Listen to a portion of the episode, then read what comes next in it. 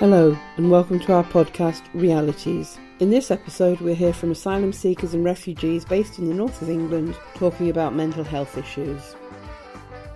I think there is a stigma attached to mental health when we are in our country. Yeah. No one wants to be called or seen as that that person have got mental health issues. In this country, it's quite normal.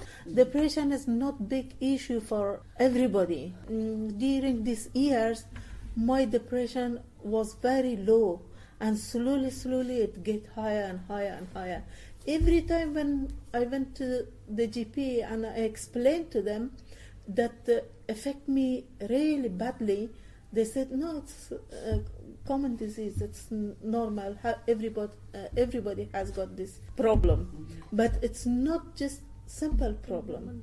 Can cause big, big, big issues, and. Uh, it is really opposite my country. In my country, physically attack is a lot, and in this country, mentally attack is a lot. Yeah, but mainly when uh, people are here, uh, if you say to someone that you might have got mental health issues, it's not something nice. But with the time, uh, we we get used to it because we don't want to accept. Although we, most of us, after this long wait with asylum and all of that, it's it's very normal to have um, you know stress or depression or some people who have had bad experiences back home. Uh, ptsd is very common but it's not diagnosis at early stage. And especially people sometimes they don't want to admit that they have got a mental health issue.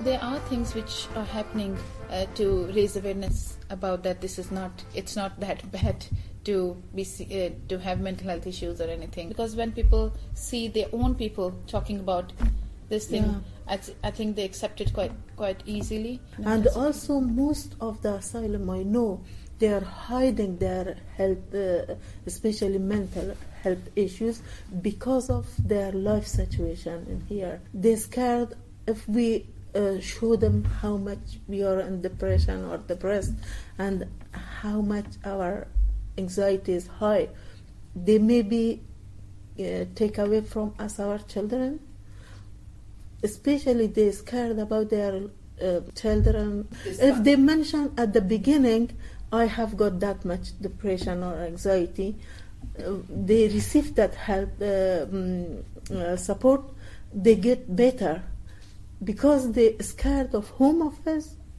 and they don't want to show and the social worker and these issues they're hiding. Is it an issue that if, if you do sort of let people see that you or know that you have those mental health issues, that you could lose your children? Mm. Is with that single all- parents it is an issue with single parents especially maybe. Yeah. It's basically it's a fear factor. Um, they're just kind of uh, admitting they have, and if they admit the problem or the tension or whatever, they will be prosecuted, and uh, the welfare of their uh, offspring will be taken away from them. Right. Yeah. That's a, Yeah. that's a genuine fear. That's a genuine Yeah. fear Yeah. because these things are not openly discussed. It's a taboo in our uh, culture, not the religion. It's culture. It's a taboo. Nobody talks about it, and if there is a problem, it's shoved under the carpet. Uh, I know a lady just a few years ago told to the doctor, sometimes I feel depressed like I want to kill myself. That that just that one word made big issue for her, and uh, doctor reported to that that uh, happened big big things and that affect her children. And, and the lady said no just I said like example. I didn't say I want to do that but I used it as an example. That much I I feel like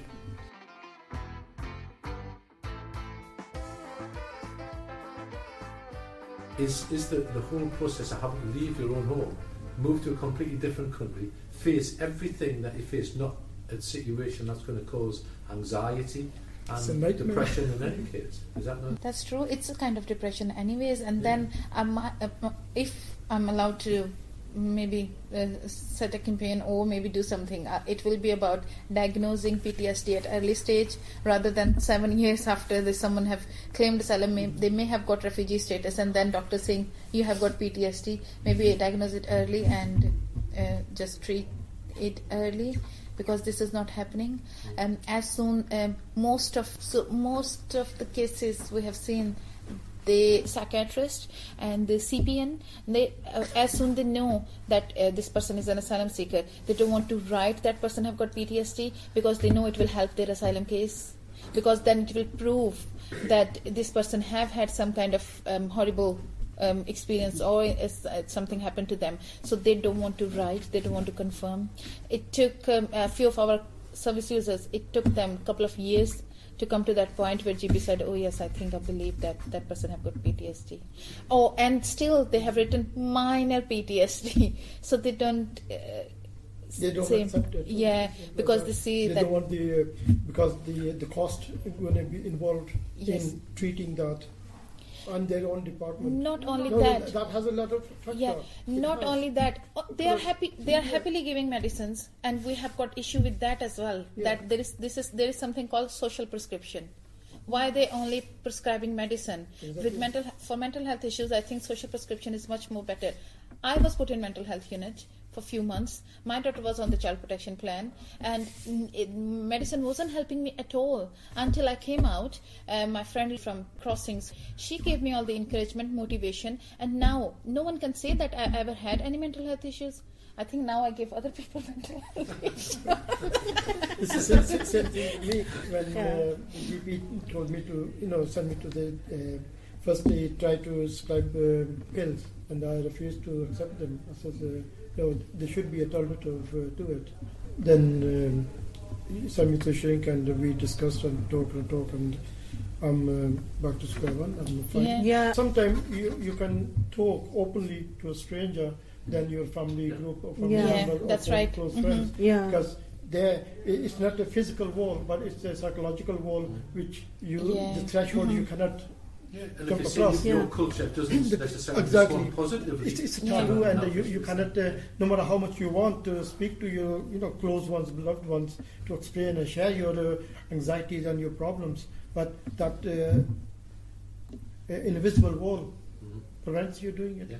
whereas when you the third party on the other side you can openly discuss because there's nothing that's going to come back Yeah. if you talk to somebody if you have a courage to talk the taboo and uh, they'll just laugh it off and uh, just ridicule you.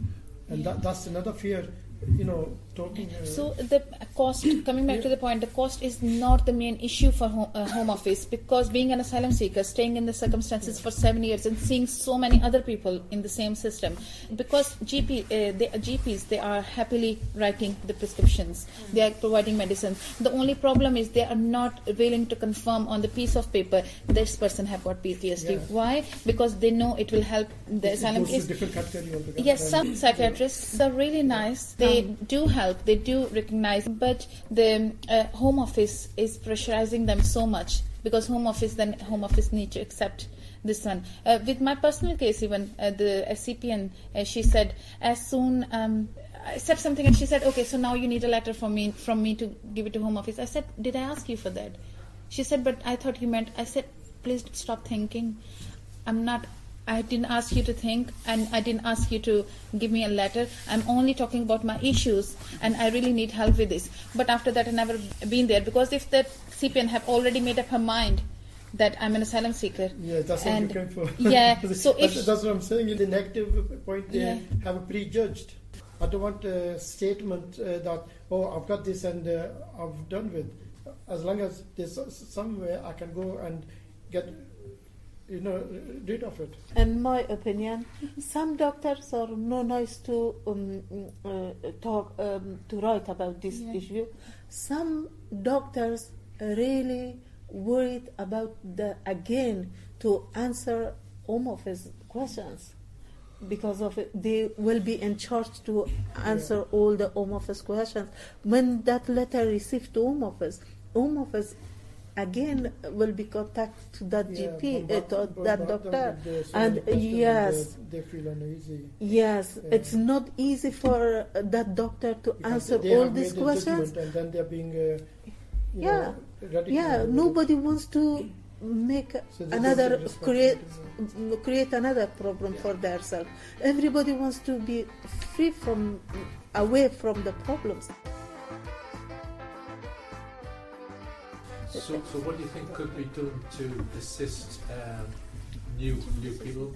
You know, new- new- what- what- You know, first time if you go to GP, if your GP refer to the, uh, you know, mental health uh, centers, and the first question, first you go over there and they say, "Are you okay with asylum?" I said, "Yes." You have any case problem now? I said, "No."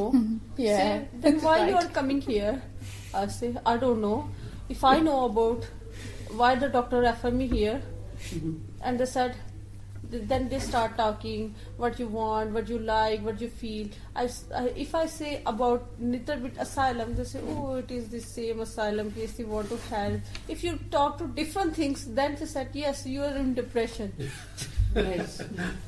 It's either depression or because asylum. i have lots of experience like this type. Uh-huh. And one thing uh, our um, our two ladies home office mostly coming my home. And she They are always your friends, isn't it? yeah at the moment she's my friend as well. But she mostly when she is coming my home she always said to me why you not go to the doctor about mental health issue? I'm always saying no i'm absolutely right. And the mostly she go to the other homes she oh you're in asylum that's why you're good to mental health issues.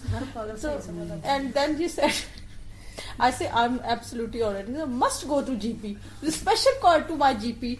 At, uh, Not only your GP, remember, they ringed another organization where I volunteer as well. They ringed them and they said, "Oh, you know, she is def- she definitely needs some help. She have got mental health issues, and she's the one who is saying, I um, don't need any, uh, you know, help. I'm okay." And there are some people we have witnessed who say they have got problem and home office She's say they're making making it you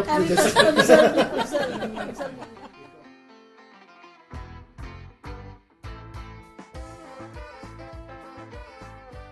Sometimes, uh, if you are so strong person, if you are so uh, like your inside is so strong and brave person, but still sometimes you can't handling yourself, Yeah. then you must need sport. Well, th- that's that's, that's That's when I not was showing trying to explain my situation. Uh, I I thought you know I could handle everything, and uh, it it, uh, it wasn't. And I, I, I was thinking it's just the uh, losing the job. Was my issue, but that wasn't the only issue. That wa- that was a part of a stress where I was uh, doing nothing, and I had from my second job I had retired the photography and the videography and my full-time job I was paid off. And uh, I was expecting my family members to not uh, financially support me, but just by word of mouth, just Yeah. giving me comfort. Oh, don't worry, you know, we'll somehow we'll manage it or Yeah. cope. And uh, the very first person I was expecting was my wife. And I, to this day, I've never heard from her mouth. And that, that's, uh, you know, um, it's easy for me to say now, but at that time, yeah. it was uh, just, F- I didn't want to talk family about it. supporting is the Yeah. most important. And if I, yeah. then on top of that, I lost two Yeah. close friends, and that went even further. And if I hadn't gone to uh, the shrink, if you want to call it, I, I wouldn't be sitting here talking and laughing. Yeah. I'd probably be hiding myself in the corner somewhere. I mean, on occasions, everybody was celebrating the uh, you know festive days, and I was with the shrink. And uh, to this day, I haven't told them because it, it was too personal and too emotional to tell the uh, family because they will not understand me because they don't have the understanding of what I'm going through as an individual. They they think, oh, I'm the you know head of the family. I should know everything. I know nothing. You know, I, I know only as much as you. Are, these are you all sitting next to me in our own capacity. That's why I'm so happy of that type of uh, um, like group. When people sitting together, she has got something to bring it out. She has got, I have got. Then we realize, no, I'm not just alone. Yeah. There I'm are not the only some other people There who are facing Other that. people who have no Uh, problem than yes. myself. Or And it- it- sometimes you that can gives you um, encouragement. you know, Yes, make exactly. it stronger. You know, Yeah. when you hear other people what they've been through, Yeah. and then you understand their problem was greater than yours, Yes, and then you just been Uh, letting yeah. go. and that is You the make it benefit yourself. of the, this type of community and um, organization when people coming and sitting and talking to each other and it is one way to uh, leave that mental health issues away from yourself. Realities is produced by Community Arts Project Northeast for the Transnational Radio Encounters Project. The music is Crossing Many Hills by the Crossings Band.